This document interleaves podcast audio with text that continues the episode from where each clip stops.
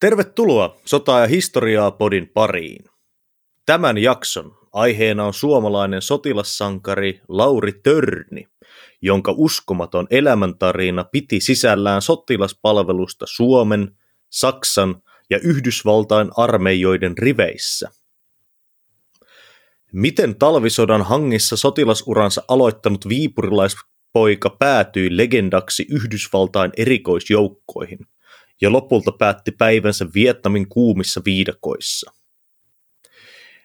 Tähän löydetään vastaus Sota ja historiaa podin 13 jaksossa. Mutta ennen varsinaista jaksoa, lyhyt sana jakson yhteistyökumppanista BookBeatista. Jep, BookBeat on siis Suomen suosituin äänikirjapalvelu, jossa on yli 300 000 äänikirjaa ja e-kirjaa – Sieltä löytyy tästä Törnistäkin muun muassa Juha Pohjosen ja Oula Silvennoisen tuntematon Lauri Törni-kirja ja Petri Sarjasen ja Kari Kallosen Lauri Törnistä kertova kolmiosainen kirjasarja sekä e-kirjoina että äänikirjoina. Joo, tosiaan me ollaan kumpikin Villen kanssa käytetty BookBeatia jo ennen tätä mahdollisuutta yhteistyöhön. Itse yleensä tykkään kuunnella äänikirjoja esimerkiksi työmatkojen aikana, tiskatessa tai lenkillä. Eli siis oikein oiva tapa saada tämmöiset arkiset, tylsät askareet jotenkin vähän mielenkiintoisemmaksi.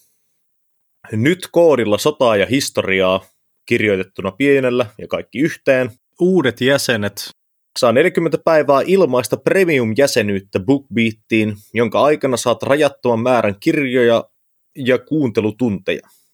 Palvelulla on erilaisia paketteja, joista edullisimmalla 999 kuukaudessa saa kuunnella ja lukea jopa 20 tuntia kirjoja kuukaudessa.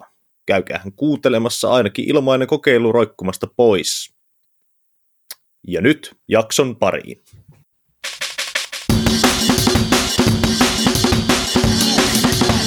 Bravo.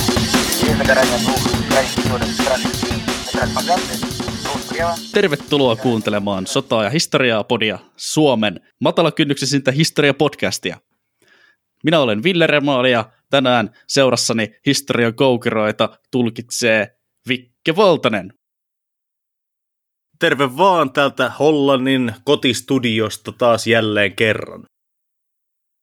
No, mitäs Hollantiin? Suomessa on kylmää ja harmaata.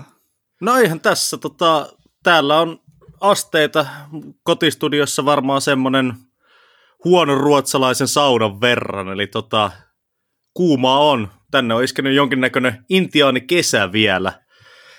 Ihan mukava sinänsä, mutta toisaalta tota, olisi täällä olla vähän viileämpikin.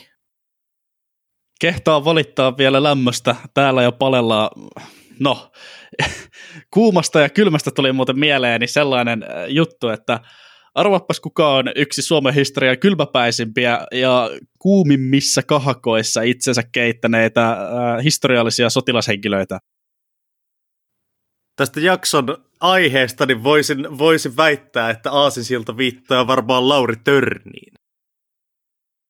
Ai hitsi, aika hyvin arvattu. Tätä näin, niin.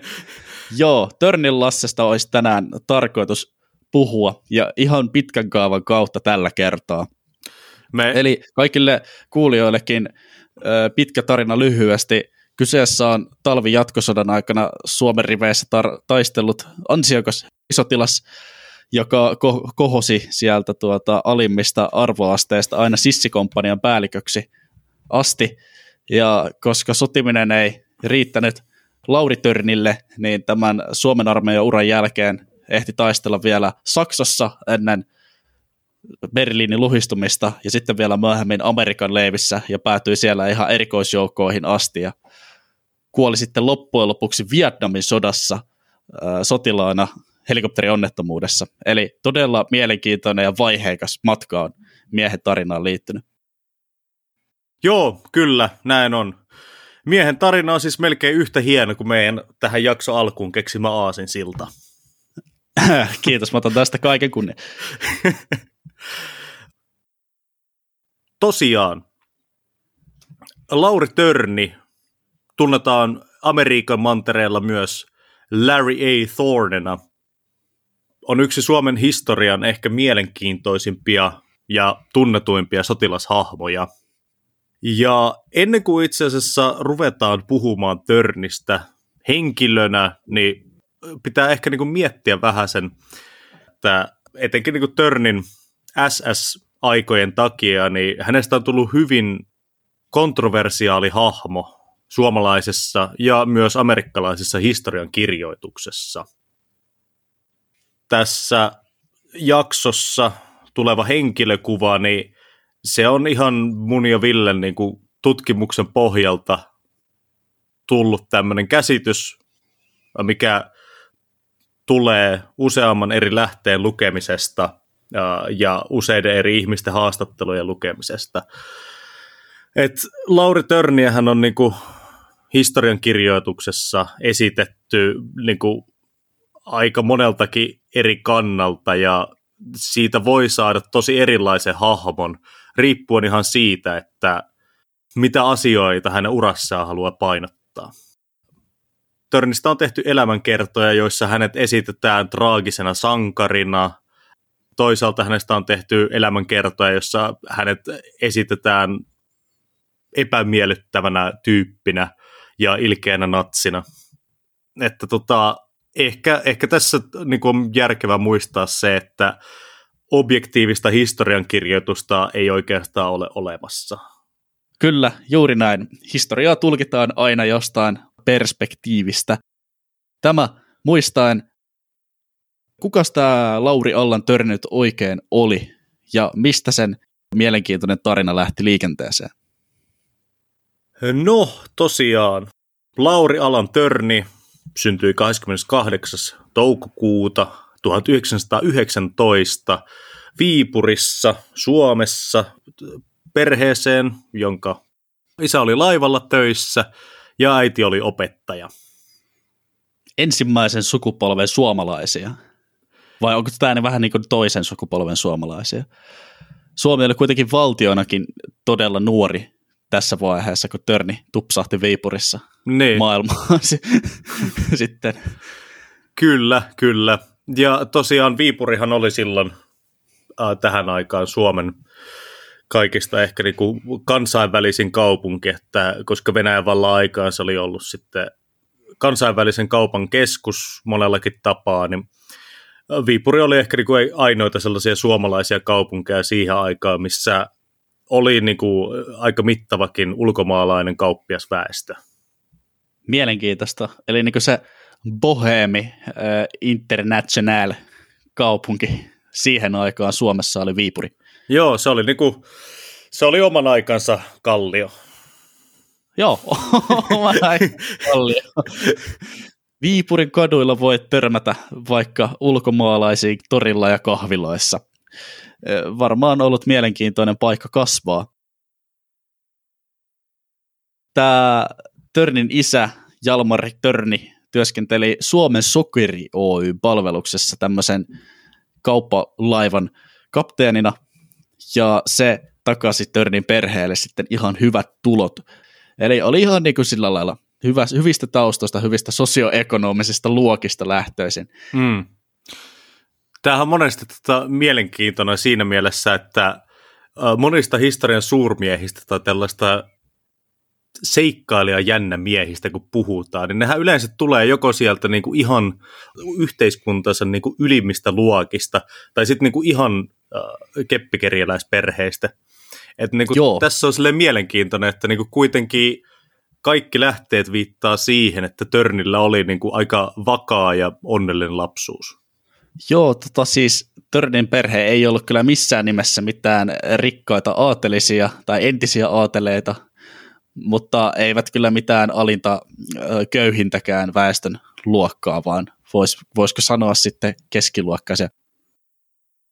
Joka tapauksessa Törnin nuoruudesta tiedetään aika hyvin, koska tämä hänen siskonsa Salme Rajala on antanut 90-luvulla ihan mittaviakin haastatteluita, jossa on muistellut semmoisiakin perhetapahtumia, joita ei virallisiin asiakirjoihin ole mitenkään voitu saada.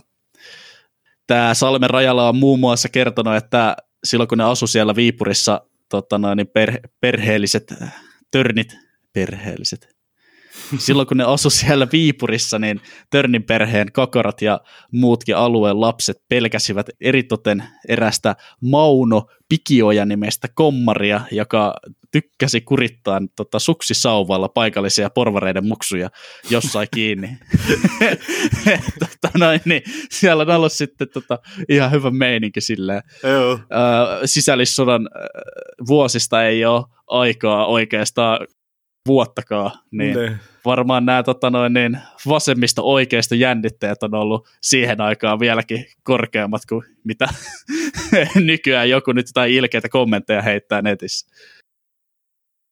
Törnillehän on yleensä monesti niin yritetty löytää jotain selitystä siihen, että minkä takia se oli niin kommunismin vastaan. Totta kai oli Viipuri ja oman kotipaikan menetys, mutta sitten niin kuin jotkut tutkijat on vetänyt sitten vähän pidemmän kaavan kautta ja niin kuin ottanut, uh, ottanut sellaisen näkökulman, että siihen on myös vaikuttanut se, että isäukko jäi punaisten vankileirille silloin sisällissodan aikaan.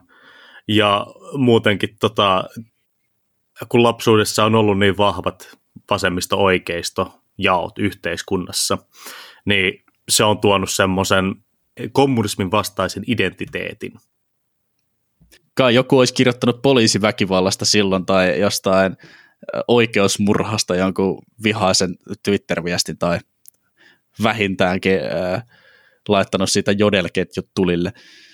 Mutta Lauri Törniä äh, on kuvailut hänen siskonsa lisäksi muun muassa hänen vanhat lapsuuden ystävänsä ja omat vanhemmatkin aika rasavilliksi lapseksi. Lauri oli lapsesta asti kuulemma vilkkaan urheilullinen ja sellainen aika koppava luonteinen muksu, joka ei esimerkiksi koulussa suostunut laulamaan, kun opettaja tivasi, että laulahan nyt Törnin poika joku pe- penteleen värssy. Törni kävi jonkun luokan uusiksi, koska hän ei jääräpäisyyttää sitten laulanut. Mm. No tässä me ollaan kyllä Törnin kanssa samanlaisia, että mullakin, mäkin olin niin huono aikoinaan laulamaan koulussa, että opettaja suunnilleen antoi vitosen sen takia siitä hyvästä, että en avaa enää suuta. no mutta se ei ainakaan yrittänyt pakottaa sua avaamaan suuta. Niin onneksi 2000-luvulla ei enää sellaisia, sellaisia sentään tullut. Joo, no siihen aikaan se oli ihan normipäivä. Tota, Lauri Törni katkoi eräänä talvena perheensä kaikki sukset mäenlaskuissa. Ilmeisesti oli kylän poikien kanssa viritellyt jotain ö, hyppyreitä johonkin alamäkiin ja hurjastellut siellä. Lisäksi kesäisin puhkoi polkupyörän kumit kuoppasilla teillä niin, että perheenissä Jalmari sai usein paikkailla sitä telottua pyörää ja usein myös sitä telottua poikaakin, joka tulee tota, vekki ottassa himaan hmm. rikkinäisen pyörän kanssa. Mutta kuitenkin kuulemma tällä isällä oli aika pitkä pinna.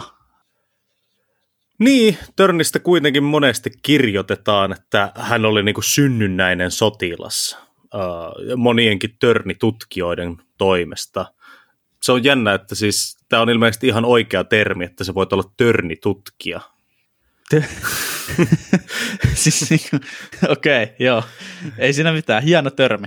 Niin. Hieno ter- termi. Hieno törni. Hieno törni. niin, niin. ja tosiaan, jos nyt ottaa näitä aikalaisten kertomia luonteen piirteitä huomioon, niin kyllähän tällainen sotilaan ura vaikuttaisi ihan luonnolliselta jatkumolta sitten Törnin lapsuudelle. Lauri Törnin lapsuuden ystäviltä on vielä jäänyt semmoinenkin mielenkiintoinen tarina, että koska Lauria pojat totta kai harrasti kaikenlaisia kolttosia, niin kuin siihen aikaan lapset teki ympäri kyliä, uh, niin heillä meni välillä leikit ilmeisesti aika villiksikin. Tämä Heimo Holsted, Laurin lapsuuden ystävä, on haastattelussa kertonut myöhemmin tällaisen tarinan. Kerran tehtiin tietysti Lassen johdolla hylsyistä pienoinen räjähdyspanos meidän poikin sotilaallisiin tarkoituksiin. Paukku tehtiin polkumiinan tapaan sellaiseksi, että pienimmästäkin painalluksesta se räjähtäisi. Sitten keksintä vietiin yhdelle radalle ja köytettiin se kiskoon kiinni. Juna tuli ja paukku räjähti suunnitelmien mukaisesti kirjaasti paukahtaen. Veturin kuljettaja pysäytti junan ja syöksyi sitten radalle tutkimaan asiaa ymmällään. Nyt on hyvät leikit pojilla. Leikitään sotaa. Miten tämä eroaa oikeasta sodasta? No, panoksessa on vähemmän räjähdysainetta. Eli kyllä tässä niinku tavallaan kauko, kaukopartiomiehen parhaita taitoja ollaan opeteltu jo silloinkin. Joo, tämä on mielenkiintoista. Voi kuvitella sitten myöhemmin, kun Törni on urallaan edennyt sinne Yhdysvaltain armeijaan, ja siellä on alkanut joku oman elämänsä kovakin sotilastuntia kouluttamaan Lauri Törnistä, joka oli silloin alokas niin, sotilasta, mutta kun se on jo joskus 13-vuotiaana Piipurin kaduilla poikien kanssa viritellyt noita jotain panoksia raiteisiin, niin mikä siinä? Jep. No, pitäisikö tästä sitten pikkasen alkaa siirtyä kohti Törnin ensimmäisiä sotakokemuksia, koska siihen me halutaan keskittyä kumminkin. Se on nyt tullut harvinaisen hyvin selväksi, että äijä oli siihen suuntaan taipuvainen ja nuorena. Joo, kyllä, kyllä. Tosiaan Törnihän meni Inttiin 1938 ää, ja palveli 440 aamua. Tämä on muuten vähän enemmän kuin nykyään. Se on kyllä jo ihan totta. Lauri potkittiin sitten siviiliin 16. marraskuuta 1939, mutta äijä pääsi just just pitämään TI-0-bileet, kun seuraavana päivänä äh, tulikin jo kutsu takaisin, koska sodan uhka alkoi kasvamaan Suomessa.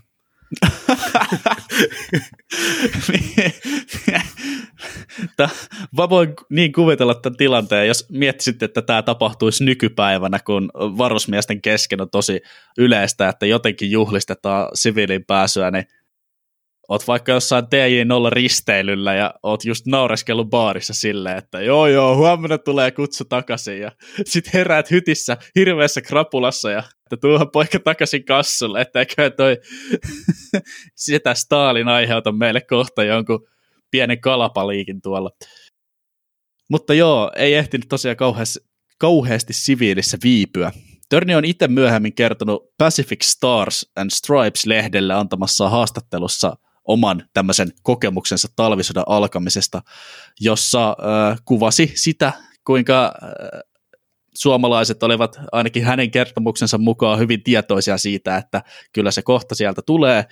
Ja eräänä aamuna sitten kuului raskaan tykistön laukauksia, jolle oli aluksi ajateltu, että eipä tuo mitään, se kuuluu kaukana ja ei koske meitä, mutta sitten keskitys putosi siihen Törnin alueelle ja siellä oli Törnin sanojen mukaan loppunut nauru lyhyen, kun hän oli nähnyt ystävänsä sisälmysten valuvan hangelle. Aika karu aloitus sodan todellisuuteen sitten heti talvisodan ensimmäisenä päivänä tullut Lauri Törnille. Joo, se on kyllä. Ei, ei ole hetkeäkään jäänyt epäselväksi, että mitä se sota sitten loppujen lopuksi tulee olemaan. Kyllä, mutta heti talvisodassa jo niin kun alusta Törni otti aikamoisen pelottoman sotilaan otteen siihen omaan tekemiseensä.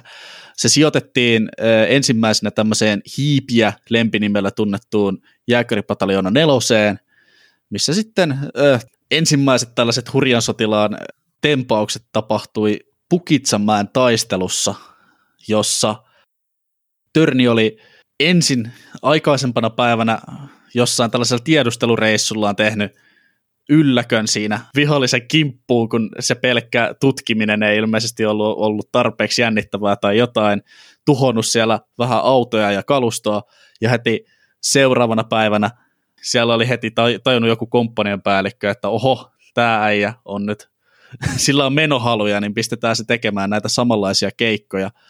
Ja Törni oli oman partionsa kanssa sitten hiipinyt vihollisen selustaan huomaamatta, ja aiheutti siellä suomalaisten hyökkäystä ennen tällaisen harhautuksen, joka vei sitten niin huomion muualle, kun pääjoukko yllätti. Mm. Aika muista Rampo-meininkiä, ettei sanoisi. Kyllä, kyllä. Onhan tuo vaatinut kyllä melkoista, melkoista luonteen kovuutta, että se on lähdetty. se Pukitsanmäen taistelu oli melkoinen paikka, kun jopa itse komentaja kapteeni Johansson menetti molemmat jalkansa granaatin iskeydyttyä komentotelttaan. Ja tosiaan hänen kerrotaan legendojen mukaan sanoneen siinä, kun häntä vedettiin vielä ilman jalkoja ahkiossa kohti lääkintäasemaa miehilleen, että tapelkaa hyvin, tulen pian puujaloilla takaisin. Tosin kapteeni Johansson menehtyi verenhukkaan hyvin nopeasti tämän jälkeen kenttäsairaalassa. Oho, toi kuulostaa vähän elokuvamaiselta äh, viimeiseltä lin- linjalta.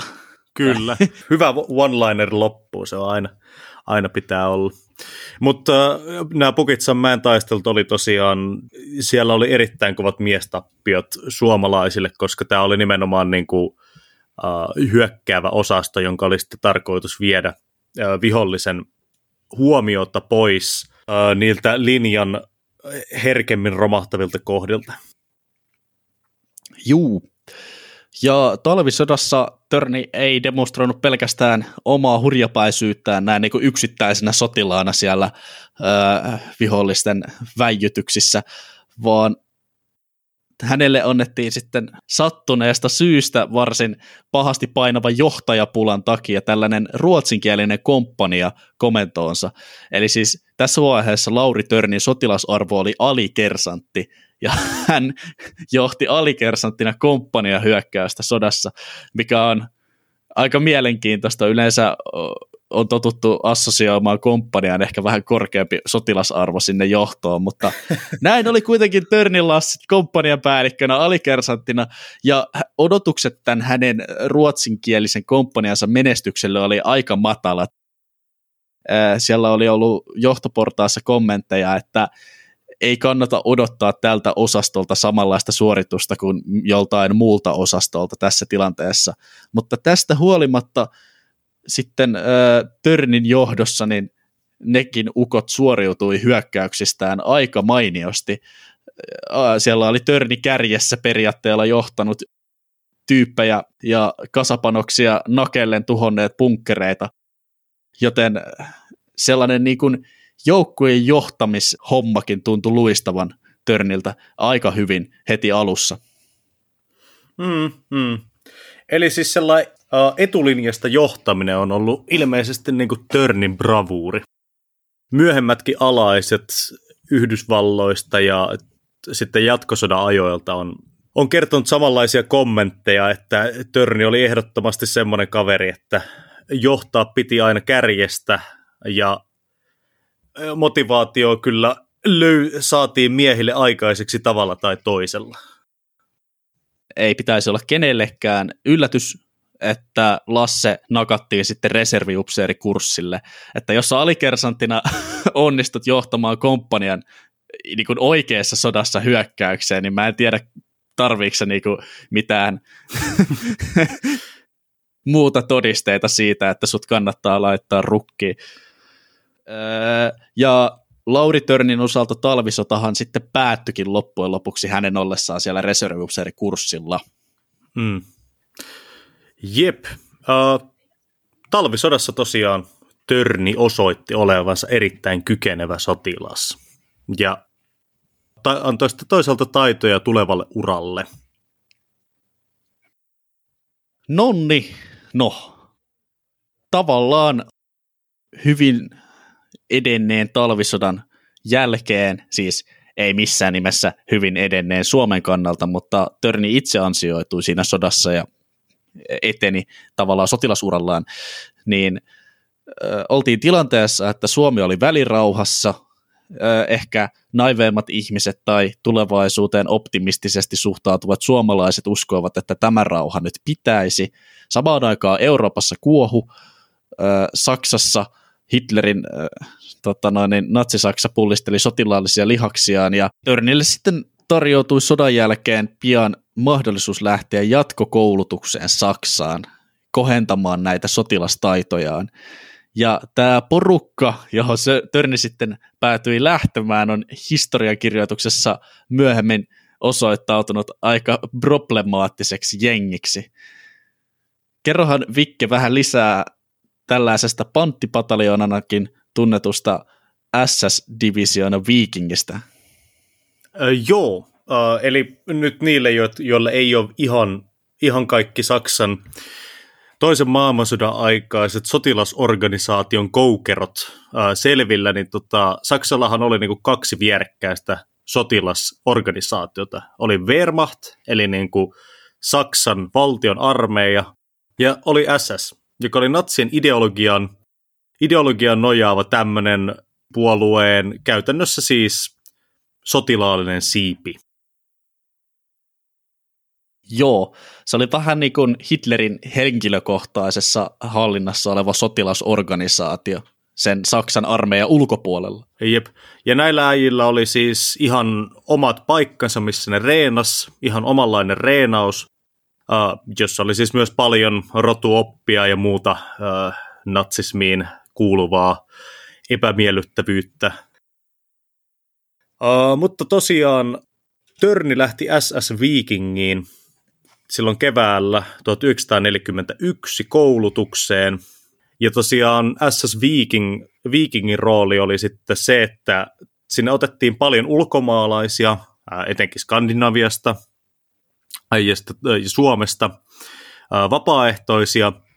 Ja niin kuin sen ideana oli se, että toisaalta saatiin niin kuin hyväkuntoisia ulkoma- ulkomaisia sotilaita sinne SS-riveihin, mutta myös toisaalta äh, ainakin Suomen osalta siinä oli vähän taka-ajatuksena se, että nämä SS Vikingissä palvelevat suomalaiset nuoret, lähinnä nuoret aliupseerit ja upseerit toimii vähän niin kuin semmoisena takauksena Saksan sodan johdolle, että Suomi ei ole nyt lähtemässä liittoutuneiden kelkkaa jossain vaiheessa. Nämä suomalaiset vapaaehtoiset oli siis Suomesta rekrytoitu Saksan SSN standardien mukaisesti, niin tästä oli sellainen lieveilmiö sitten, että sinne valikoitui aika paljon aliupseereita Suomen armeijasta, jotka olivat jo niin Suomen standardeilla sitä valioluokkaa, eli hyväkuntoisia, terveitä ää, nuoria miehiä lähti tänne SS-koulutukseen. Se koulutus tapahtui lähellä Sveitsin rajaa tämmöisessä Heubergin koulutuskeskuksessa ja jatkui sitten myöhemmin Stralsundissa. Tästä SS-koulutuksesta sen verran, että se erosi hieman suomalaisen armeijan koulutuksesta, etenkin siinä mielessä, että siellä oli koulutus painottunut enemmän sulkeisharjoitteluun, joka on siis tällaista pokkuroimisreeniä, että otetaan asentoa ja käännytään ja otetaan uudestaan asentoa ja semmoista niin vähemmän, vähemmän tota ryynäämistä ja enemmän kantojen kopistelua suomeksi sanottuna. Ja tästä aiheutui ja monesti muustakin äh, syystä niin suomalaisille ilmeisesti sitten jonkin verran sopeutumisvaikeuksia ja siellä oli jotain tappelutapauksiakin suomalaisten ja saksalaisten välillä ollut, mm. joihin tosin virheellisestikin törni on yhdistetty. Niin, tässä voi ehkä tulla sekin esille tavallaan, että kun tämä on ollut SS-alokas-leiri, niin muut alokkaathan siellä on ollut siis todennäköisesti suoraan äidin ja isin helmoista tullut, ja toisaalta suomalaisista reilusti suurin osa oli niin kuin sotinut jo Neuvostoliittoa vastaan talvisodassa. Et ehkä niinku voi olla, että monien suomalaisten mielestä he olivat ehkä hiukan enemmän ansioituneita sotilaita kuin sitten siellä heitä komentavat aliupseerit.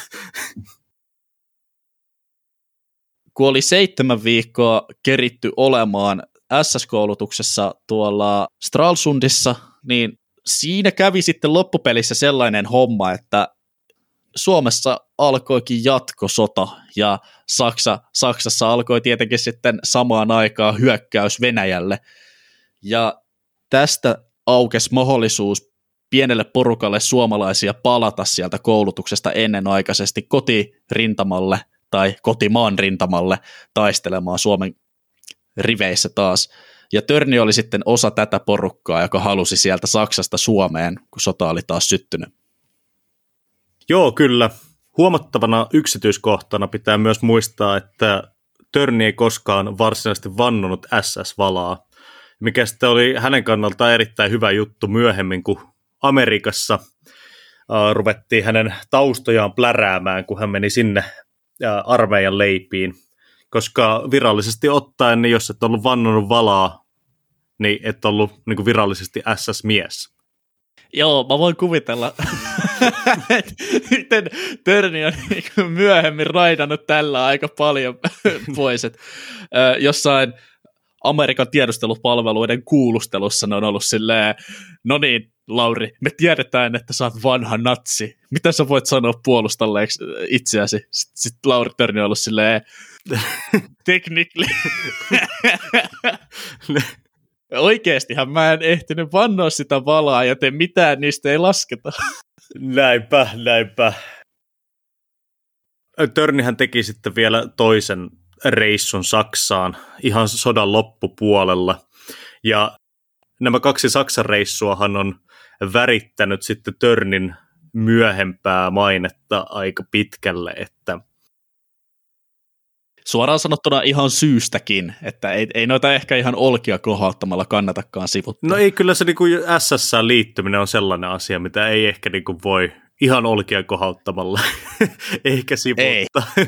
mutta, mutta, tota... mutta jonkun verran mun mielestä tästä Törnin epäpoliittisuudestakin voisi sanoa, että todennäköisesti kaikesta huolimatta, vaikka siellä on käytykin, niin Törni ei ole ollut mikään kauhean paatunut natsi tai sillä lailla poliittisesti latautunut tai ideologisesti latautunut henkilö siinä mielessä.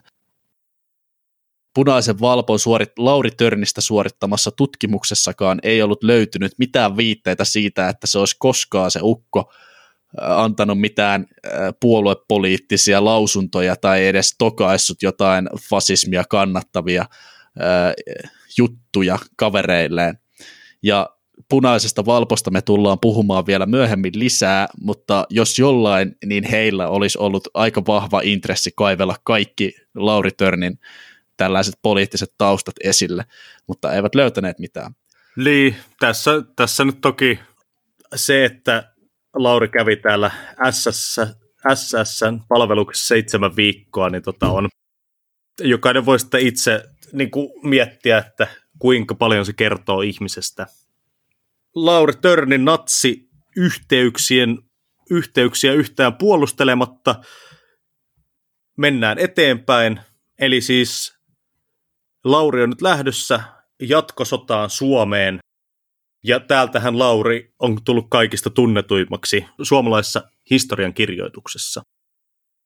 Jatkosodassa Törni teki paljon asioita sille ihan ensimmäisenä äh, ihmisenä Esimerkkinä panssarisodan käynti.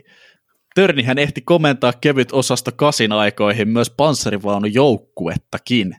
Ja tämä oli ennen panssaridivisionan ja kuuluisan panssarikenraali kenraali Laaguksen menestyneitä panssarimanövereitä sitten siellä kannaksella esimerkiksi. Eli Törni vähän niin kuin osoitti, että niitä panssarijoukkoja voi käyttää onnistuneesti siinä Suomen hyökkäysvaiheessa ja sitten osittain varmaan senkin perusteella päädyttiin keskittämään ne yhdeksi divisioonaksi myöhemmin. Kyllä, ja Törni oli mukana muun muassa tuntemattomasta sotilaasta tutun Petroskoin valtauksessa. Se on muuten erinomainen se tota, vanhassa tuntemattomassa se Petroskoin valtaamisosuus siinä. No, ei me sitten kun jatkosodassa lähdettiin hakemaan ää, Karjalaa takaisin korkujen kerran, niin eihän siellä ollut kuin se yksi oikeastaan kaupunki, joka oli niinku erikoinen vallattu mm. paikka. Niin. Muuten tuli aika lailla sellaisia pikkukyliä ja paljon mettää lisättyä Suomeen. Niin, kyllä. Eihän, sitten, eihän Karjalassa siihen aikaan ihan hirveästi jengiä asunut sen kannaksen ulkopuolella etenkään sen jälkeen, kun Stalin oli siirrättänyt ne vanhat sinne vielä jääneet suomensukuiset henkilöt Siperiaan ja tuonut uutta jengiä tilalle. Niin, niin. Ö, mutta joo, asemasotavaiheen aikana Lauri Törni haavoittui vakavasti hiihdettyön maaliskuussa 1942 Miinaan. Koko tapausta ei oikeastaan edes olisi pitänyt tapahtua, mutta Törni oli tekemisen puutteessa lähtenyt omine lupineen sieppaamaan vankia, josta olisi onnistuessaan saanut lomapäiviä.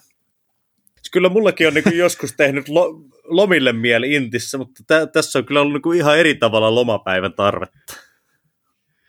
Äh, no, ehkä Lauri Törni oli sen yhden kenraalin tota noin, niin, tyttären Lotan Ilona Öshin, joka oli siis suomalaisen äh, kenraalin tytär ja Lottana työskennellyt äh, Laurin likkokaveri noihin aikoihin oli sitten sopinut siellä ehkä jotain. En tiedä, nyt mä keksin tätä omasta päästäni, mutta tiedäksä, kun loma on saatava, niin loma on saatava.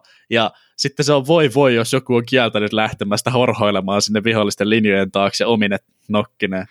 Jep. Törni tosiaan meinas oikeastaan kuolla tähän miinaan, mutta hyväkuntoisena ja lujatahtoisena miehenä toipui vammoistaan ensi kesään mennessä. Juhannuksen jälkeen 1942 Törni ylennettiin luutnantiksi ja hän pääsi palaamaan yksikköönsä. Yksikön paluuseen liittyy hyvin törnimäinen tarina. Törni pääsi toipumislomalle, jolta hän ei palannut. Viranomaiset ilmoittivat jalkaväkirykmetti 56, että luutnantti Törni oli kadonnut lomallaan. Rykmentin esikunnasta vastattiin, että Törni on ollut etulinjassa jo pitemmän aikaa. Törni oli karannut lomalta rintamalla. Tapaus herätti hilpeyttä rintamalla ja muuallakin. Tämä on se äijä, joka jää viikonloppulomilla kassulle. Joo.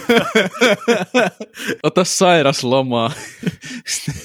ihmetellään, kun ei ole ilmoittautunut sairaslomalta takaisin paikalla olevaksi. Niin on se ollut tuolla linjassa ja viikolla tosiaan, Törni vaikuttaa siis olevan sellainen sotilas, joka on sitä harvinaista sakkia, jota pitää niin kuin erikseen ö, estää lähtemästä suinpäin johonkin vangin nappaamiskeikoille tai määrätä hänet lomalle sieltä rintamalta, kun yleensä ne on niitä aika arvokkaita juttuja sitten muille. Mm, kyllä, kyllä. Ja ehkä niin kuin hänen hurjapäisyytensä on toiminut sitten esimerkkinä muillekin aina rykmentissä.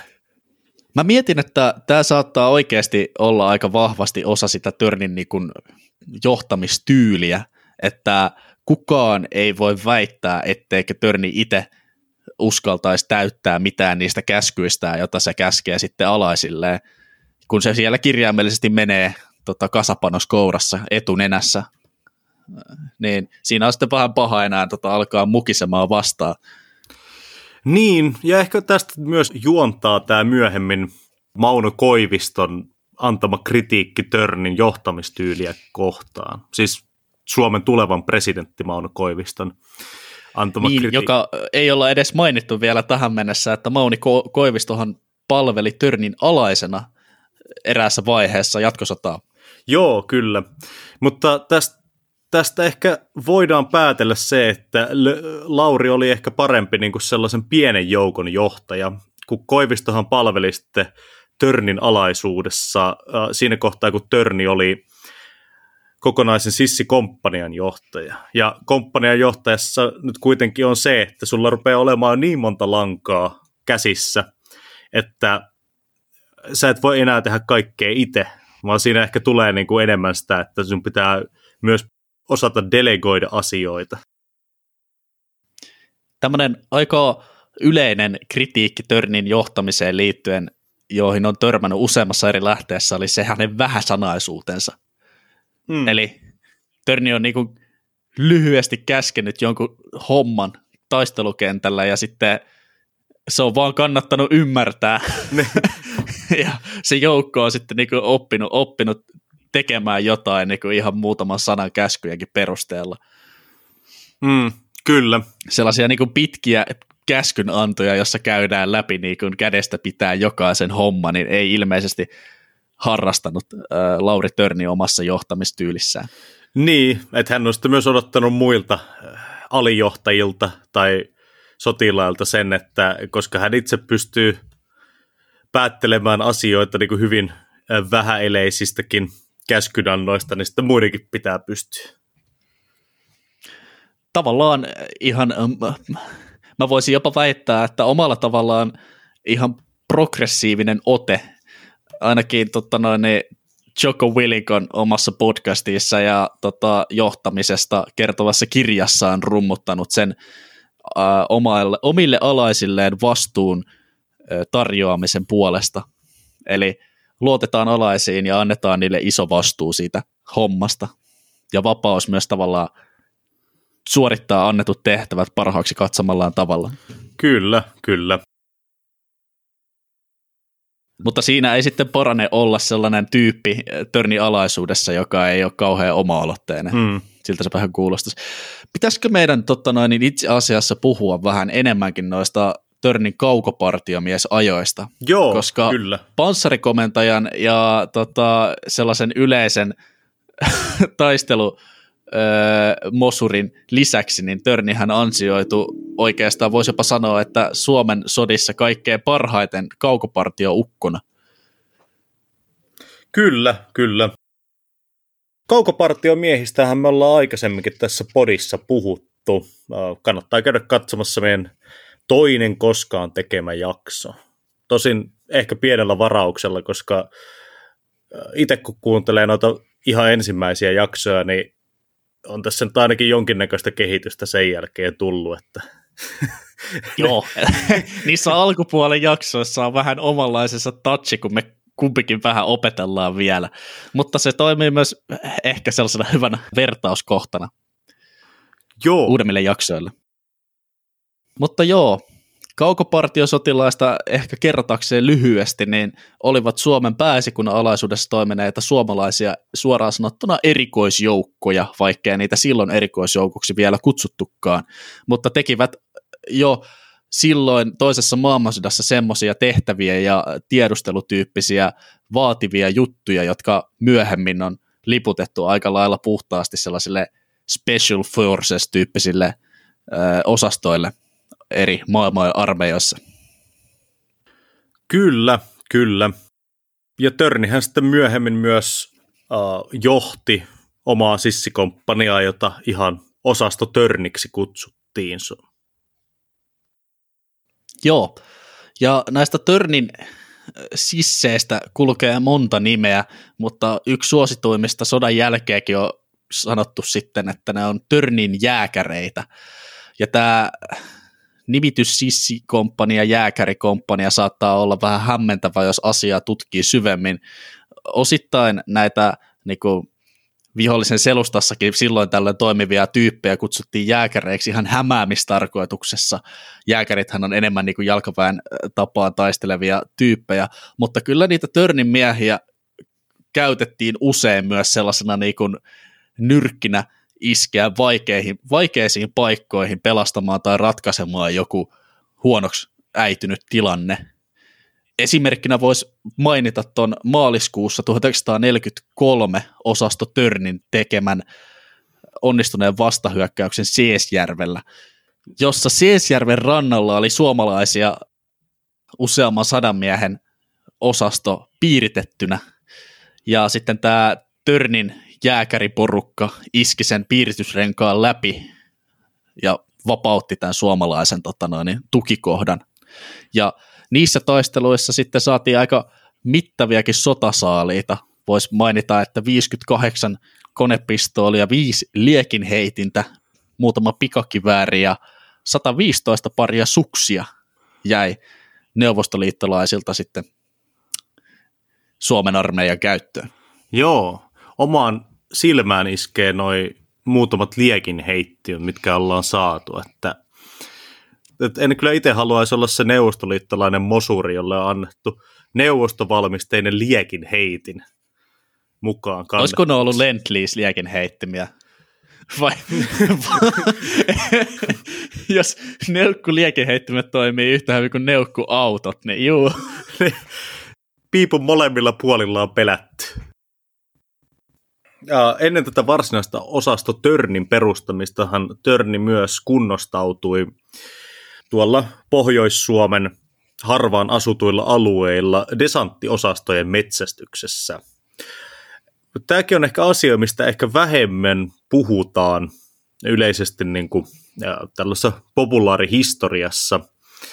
Eli tosiaan Neuvostoliitto lähetti tämmöisiä, mm, tämmöisiä osastoja pitkälle suomalaisten linjojen taakse, etenkin Pohjois-Suomessa, koska harvaan asutuilla alueilla, joissa ei ollut joukkojakaan niin paljon, niin pystyttiin sitten murtautumaan linjojen taakse. Ja sitten nämä desanttiosastot aiheutti paljon tuhoa ja hyökkäsi esimerkiksi siviilikohteisiin mm. ja muutenkin niin kuin sinne infrastruktuuriin linjojen takaan. Vaikka ei ehkä ihan suoraan, mutta jossain määrin äh, verrattavissa näihin suomalaisiin kaukopartiomiehiin, joiden tehtäviin kuului siis pääasiassa tiedustelutiedon tuottaminen sieltä vihollislinjojen takaata pitkillä partioreissuilla, mutta niihin liittyy myös tällaista infrastruktuuriin kohdistuvaa hyökkäystä, että Pet- Petroski Jamissa kaukopartio osastot pitkällä syvällä vihollislinjojen takana tuhos kokonaisen huoltokeskuksen muun muassa. Mutta mitään tällaista niin tarkoituksellista ylhäältä päin käskettyä siviiliväestöön tai asutukseen kohdistuvaa hyökkäystä ei suomalaiset kaukopartiomiehet minun tietääkseni ole koskaan suorittanut, vaikka siellä on siviilejä saattanut muista syistä joutua sitten valitettavasti myös suomalaistenkin sotilaiden toiminnan uhreiksi. Kyllä, kyllä. Osasto Törnistä voitaisiin vielä todeta sen verran, että siellähän oli siis 150-160 miestä, jotka Törni itse valikoi, ja joilla, joille annettiin tosiaan tämmöinen niin kuin ehkä nykyiseen erikoisjoukkokoulutukseen verrattava koulutus. Tämä osasto kirjattiin valmiiksi taistelutehtäviin 3. joulukuuta 1943. Tässä vaiheessa Törnin maine sekä Suomessa että Neuvostoliitossa oli jo melkoinen.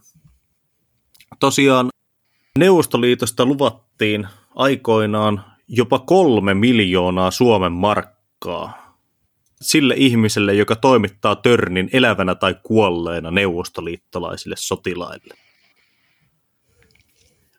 Mä kuuntelin, mä kuuntelin erään toisen podcastin aiheesta Lontoon kielellä, jossa joku oli, tota, joku oli sitten tehnyt ähm, vertailu, vertailulaskenut, että paljonko se olisi niin kuin nykyrahassa, niin se olisi sellainen niin kuin 400 000 nykyeuroa suunnilleen. Hetkinen. Ihan, Mikä? ihan hyvä kuitenkin. Mieti kuinka monta Odenspurkkia jääkäri voisi ostaa 400 tonnilla, jos se äh, toimittaisi vain komppanian päällikköönsä suoraan viholliselle. Juu. Ehkä siitä tulisi ainakin Esaa ja ehkä Pekkaakin jonkun verran, jos niin tekisi. No se, on, se voi kyllä olla. Ja reissu Siperiaan. reissu Siperiaan. Toi oli muuten totta, niin se radioääni, joka oli Törnin tota, tämän palkkion kuuluttanut radioihin, tunnettiin myös Moskovan tiltuna, joka oli oikealta nimeltään Aino Lyydia Kallio, tällainen suomalaissyntyinen neuvostoliittolainen radiokuuluttaja, joka jatkosodan aikana tuli kuuluisaksi suomalaiseksi meemiksi yhteiskunnassa tällaisena sotapropagandan radiokuuluttajana, ja siis nimenomaan suomenkielisen sotapropagandan Neuvostoliitosta Suomeen kohdentamana. Sodan loppupuolella Neuvostoliiton suurhyökkäyksen alettua Törnin miehet suoritti erittäin ansiokkaita puolustus- ja viivytysoperaatioita Kannaksen ja, Kannaksen ja sitten Laatukan pohjoispuolen Karjalassa. Esimerkiksi Säämäjärven taistelussa Törnin osasto tuotti vihollisille satojen miesten tappiot ja jääkärikomppania itse menetti näissä taisteluissa haavoittuneita, kaatuneita ja kadonneita ainoastaan 31, joista kolme upseereita. Hmm. No, hyvin suoriutunut joukon komentaja keräsi sitten ihan pääesikunnassa asti sen verran huomiota, että sitten heinäkuussa 1944 Törnille myönnettiin se Mannerheimin ristikin. Ja armeijakunnan komentaja kenraalimajori Einar Mäkisellä oli tällaista sanottavaa Lauri Törnistä, kun hän suositteli tätä Mannerheimin ristin myöntämistä Törnille. Toivottavaa on, että luutnantti Törni saisi kantaa Mannerheim-ristiä, sillä hänen tarumainen onnensa ei voine aina jatkua. Eli siis suomeksi sanottuna, antakaa sille nyt se risti ennen kuin se ehtii kuolla. Jep. Ilmeisesti Törnin porukka oli aika usein työnnettynä eteen sitten niissä pahoissa paikoissa, mihin ei oikein muita raaskinut laittaa. Mutta vaikka esikunnissa maalailtiin piruja seinille, niin Törnin Lasse selvisi jatkosodan loppuun asti hengissä, ja vielä aivan sodan loppuvaiheessa Törni sitten ylennettiin kapteeniksi 28. elokuuta 1944, ja pian sen jälkeen rauha astuikin sitten voimaan. Mutta vaikka rauha oli sovittu ja neuvoteltu, niin Törnillä oli tällaista omaa asekätkettä prokkista pian siinä sodan päättymisen jälkeen, jossa tota noin, niin, Törni ihan yhden luottomiehensä kanssa kävi varmuuden vuoksi kantamassa metsään kolme laatikollista aseita, kahdeksan ammuslaatikkoa ja 36 käsikranaattia, noin muutamia artikkeleita luetellakseni. Ja mukana oli muun muassa tämä presidentti Mauno Koiviston henkilökohtainen ase. Joo, tämä Koiviston Dektariev pikakivääri, joka löytyi sitten tuosta asekätköstä vuonna 1993, päätyi lopulta Suomen sotamuseoon, ja sen voi itse asiassa käydä sieltä sen vieläkin bongailemassa. Joo, Mauno Koivisto oli itse muistellut, tuota, kun oli kuullut Arvo Männistön, joka oli siis tämä Törnin ö, kaveri tässä asekätkentäjutussa, paljastaneen tällaisen kätkön, niin muisti, että siellä hänen kiväärinsä tukin ö, jossain sopukassa oli jostain taistelukentältä evakuoitu nenäliina, josta löytyy punainen ruusuke tai joku tällainen ää, yksityiskohta sieltä kulmasta. Ja Koivisto osasi tämän nimetä etukäteen, ja sitten kun sitä kätkyä lähdettiin tutkimaan, ja sieltä löytyi tutun näköinen pikakivääri, niin sieltä kaivettiin sitten tämä Koiviston kuvaileva nenäliina jostain tukista esiin, ja sillä se varmistui, että kyseessä oli tosiaan hänen aseensa. Joo, se on kyllä ihan, ihan siisti yksityiskohta, että aika harvan valtion päämiehen niin kuin henkilökohtainen pikakivääri, niin kuin varmistettu henkilökohtainen pikakivääri löytyy tuolta museosta. Jep, mutta totta noin niin, tätä Törnin asekätkentäkeissiä ei muuten kannata sitten sekoittaa ihan tähän ää, yleisestikin historiankirjoissa puhuttuun valtiolliseen asekätkentäjuttuun, jossa Suomen puolustusvoimat varautuivat siihen, että rauhasta huolimatta Neuvostoliitto tulisi miehittämään Suomen ja kätkettiin sitten oikein urakalla mettiin hmm. siirtolohkareiden alle ja navettoja johonkin välipohjiin aseistusta, jolla olisi asestettu joku sissiarmeja sitten vissiin. Mutta Törni teki tämän oman asekätkennänsä ihan täysin oma-aloitteisesti ja keltää lupaa kyselemättä. Se, on. Se oli niin kuin erillinen keissi. Mm, aloitteellinen mies kaiken kaikkiaan. Mutta tosiaan tämä Suomen ja Neuvostoliiton solmiva rauha, tai siis aselepo tässä kohtaa, ei napostellut Törniä ihan hirveästi, vaan sitten hän päätyi, päätyi tota vanhan toverinsa Solmu Korpelan suostuttelemana takaisin Saksaan koul- uuteen koulutukseen, missä hänestä koulutettaisiin sitten tämmöinen SS Sissi, joka sitten taistelisi Neuvostoliiton miehitysjoukkoja vastaan Suomessa. Tämä on ehkä jopa niinku omasta mielestä vielä kyseenalaisempi temppu kuin äh, silloin aikaisemmin vuonna 1941 SSR-riveihin koulutukseen lähteminen, koska tämä Sor- Solmu Korpela tutustutti siis Törnin Vaasassa asuneeseen Artur Björklundiin, joka oli niin kuin tunnetusti paatunut natsi ja ihan yleisesti ymmärretty ja todistettu asia.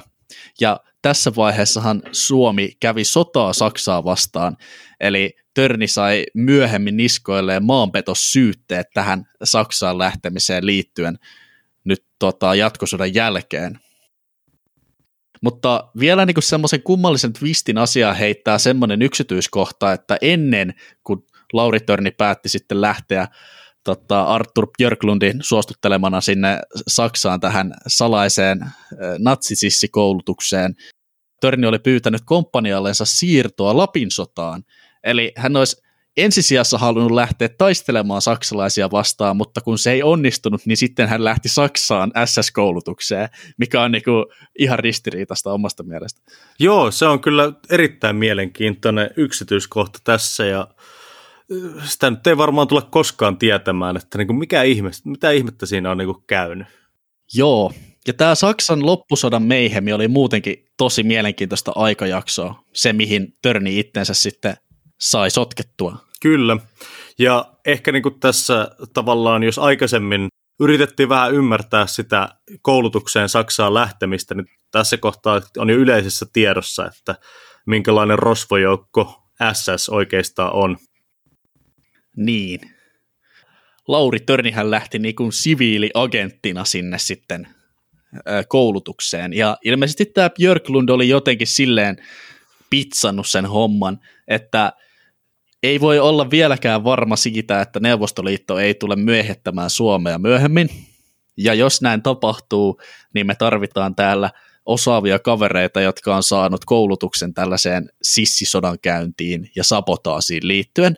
Ja kas kummaa, minä satun tietämään yhden natsikaverin tuolta Saksasta, joka järjestää juuri tällaista koulutusta. Niin, olisiko sulla Lasse kiinnostusta lähteä ihan noin niin kuin siviilihenkilönä sinne kattelee, että mikä homma?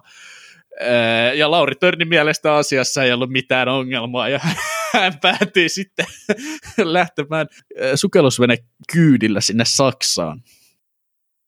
Sukellusveneellä sitten seilattiin Helsingsdorfin satamakaupunkiin Saksaan, jossa hän sitten lomaili hetken ja odotteli tämän sissikurssin alkua. Tässä tässä on kyllä pakko todeta se, että olisi mielenkiintoista tietää, että minkälainen lomakohde Natsi-Saksa 1945 alkuvuodesta oikein ollut. Tiedätkö, kun niillä meni siinä vaiheessa se sota niin kun aivan katastrofaalisen huonosti, niin minkälaista lomailua on ollut Helsingdorfissa silloin? niin kuin, ollaan tässä piknikillä, mutta tuot kaupasta ei saa kyllä mitään kulutustuotteita, kun äh, täällä on tällainen niin kuin lähes humanitaarinen kriisi tämän elintarvikkeiden suhteen. Ai niin joo, ja tuolta lentää näitä liittoutuneiden pommikone muodostelmia tuhansittain tonne Berliinin suuntaan tästä yli joka päivä. Et tämä meininki on aika akopolyptinen täällä näin. Oh, mutta, mutta anyway, se, se ei kuitenkaan estänyt sitä, että eikö koulutus sitten loppujen lopuksi olisi alkanut Sonderkommando Nordin tukikohdassa Saksassa. Ja siihen koulutukseenhan liittyi kaiken näköistä suorastaan niin agenttitaktiikoista, kuten taskusta pistoolilla ampumisen kouluttamisesta ihan tällaiseen sabotaasiin ja improvisoidujen räjähteiden valmistamiseen liittyvää koulutusta. Öö, jossain vaiheessa kuitenkin Lauri Törnille sitten tarjottiin sellaista pestiä, että hänen pitäisi lähteä takaisin Suomeen järjestämään tänne jonkinnäköistä vastarinta- ja sabotaasitoimintaa. Ja Törni oli sitten tehnyt selväksi, että niin kuin Suomea, Suomea vastaan hän ei voi niin kuin miakkaansa nostaa. Ja ilmeisesti sitten jostain tällaisesta syystä saanut siirron itärintamalle, joka oli tähän aikaan Saksan armeijassa se niin kuin pahin rangaistus kaikesta tottelemattomuudesta ylempää johtoa kohtaan laittaa itärintamalle. Mutta Lauri Törnille se taisi olla jopa mahdollisuus, äh, koska se tarjosi hänelle mahdollisuuden sitten päästä takaisin sinne kentälle ja avasi uusia ovia. Kyllä, uh, legendan mukaanhan tämä itärintamalle lähettäminen juonsi juurensa siitä, että tässä Sonderkommando-koulutuksessa yhtenä iltana olisi järjestetty juhlat, joissa sitten sekä koulutuksen johtaja että Törni olisi ottanut vähän miestä vahvempaa rankemmalla kädellä ja sitten tämä Sonderkommando-koulutuksen johtaja olisi jotenkin sitten loukannut suomalaisia tai Lauria henkilökohtaisesti, josta sitten kiivastuneena Lauri nakkas kaveria pullolla ja seuraavana aamuna krapulassa kaikki totes käskynannossa, että on varmaan parempi juttu, että Lauri ja hänen pari kaveriaan lähtee sitten tuonne rintamalle. Joo, mutta tämä on sellainen vaihe sitten Törnin Laurin tarinassa, josta ei ihan oikeasti niin kuin kauheasti tietoa ole. Se, että missä Ukko on liikkunut, mitä hän on tehnyt ja miten hän on sitten loppupelissä päätynyt sinne, mihin hän on päätynyt, niin ei ole täysin selvää kenellekään. Mutta mitä me tiedetään varmasti on se, että Lauri Törni kantoi silloin saksalaista asepukua. Tämän Törni on myös itse myöntänyt myöhemmin Amerikassa tiedustelupalveluiden kuulusteluissa – ja Lauri Törni on vastaanottanut kenra- kenraali Steinerilta, siis siltä kuuluisalta Steinerilta, josta Hitlerkin raivos siinä se tota, Downfall-leffaklipissään, niin Steinerin armeijasta sotilasosaston johdettavakseen ja on osallistunut sitten sillä omalla osastollaan oman joukko-osastonsa mukana taisteluihin näitä venäläisiä vastaan jotenkin sieltä sitten sukkuloinut itsensä siinä ää, aivan toisen maailmansodan loppuvaiheen kaoottisessa Saksassa itärintamalta kohti länttä, siinä aina vain kapeneva, kapenevassa saksalaisten hallinnoimassa rintamakäytävässä, ja sitten päätyi antautumaan amerikkalaisille laskuvarojoukoille loppupelissä. Kyllä, Sellaisiakin huhuja jossain historiakirjoituksissa ja tulkinnoissa liikkuu, että Törni olisi osallistunut Berliinin puolustustaisteluihin, mutta tämä on ilmeisesti myytti. Että Berliinissä ei ole Lasse koskaan taistellut tai johtanut joukkoja. Mutta tosiaan näille amerikkalaisille laskuvarjojoukoille antauduttuaan Törni miehineen nakattiin sitten ensimmäisenä virolaisten vankileirille, ja virolaisten vankileirillä me tarkoitetaan siis liittoutuneiden sotavankileiriä, joka oli etnisyyden perusteella tarkoitettu ensisijassa virolaisille vangeille, eli siis Saksan riveissä taistelleille virolaisille sotilaille. Ja todennäköisesti siellä on tapahtunut sekaannus ja suomalaisia on luultu virolaisiksi, tai sitten suomalaisten leiriä ei ollut edes olemassakaan, koska niitä oli niin vähän. Kyllä, kyllä. Ja tähän päättyy sitten toinen maailmansota ja toinen maailmansota Lauri Törnin osalta. Ja niin päättyy myös tämän Lauri Törnistä kertovan podcastin ensimmäinen osa. Kyllä. Seuraavassa jaksossa. Miten Lauri Törni pakenee liittoutuneiden sotavankileiriltä takaisin Suomeen ja kuinka Törni päätyi Yhdysvaltain erikoisjoukkojen kaikkein kuumimpaan eliittiin. Kyllä, ja ennen kaikkea vastataan kaikkia koko ajan askarruttaneeseen kysymykseen, minkä takia Lauri Törni vihasi ruotsalaisia konepistooleita? Tämä kaikki ja lisää seuraavassa ää, Lauri Törniä käsittelevässä sota- ja historiaa podcastin jaksossamme lisää sotahistoriaa podcastin tekemisiin ja muuhun kontenttiin liittyvää aineistoa löytyy meidän Instagramista, jota kannattaa käydä seurailemassa. Me ilmoitetaan sinne meidän uusista jaksoista, muutoksista ja sieltä löytyy myös hauskoja meemejä ja paljon kaikkea muuta. Kyllä, näin on. Minun puolesta kiitos paljon ja seuraavaan kertaan.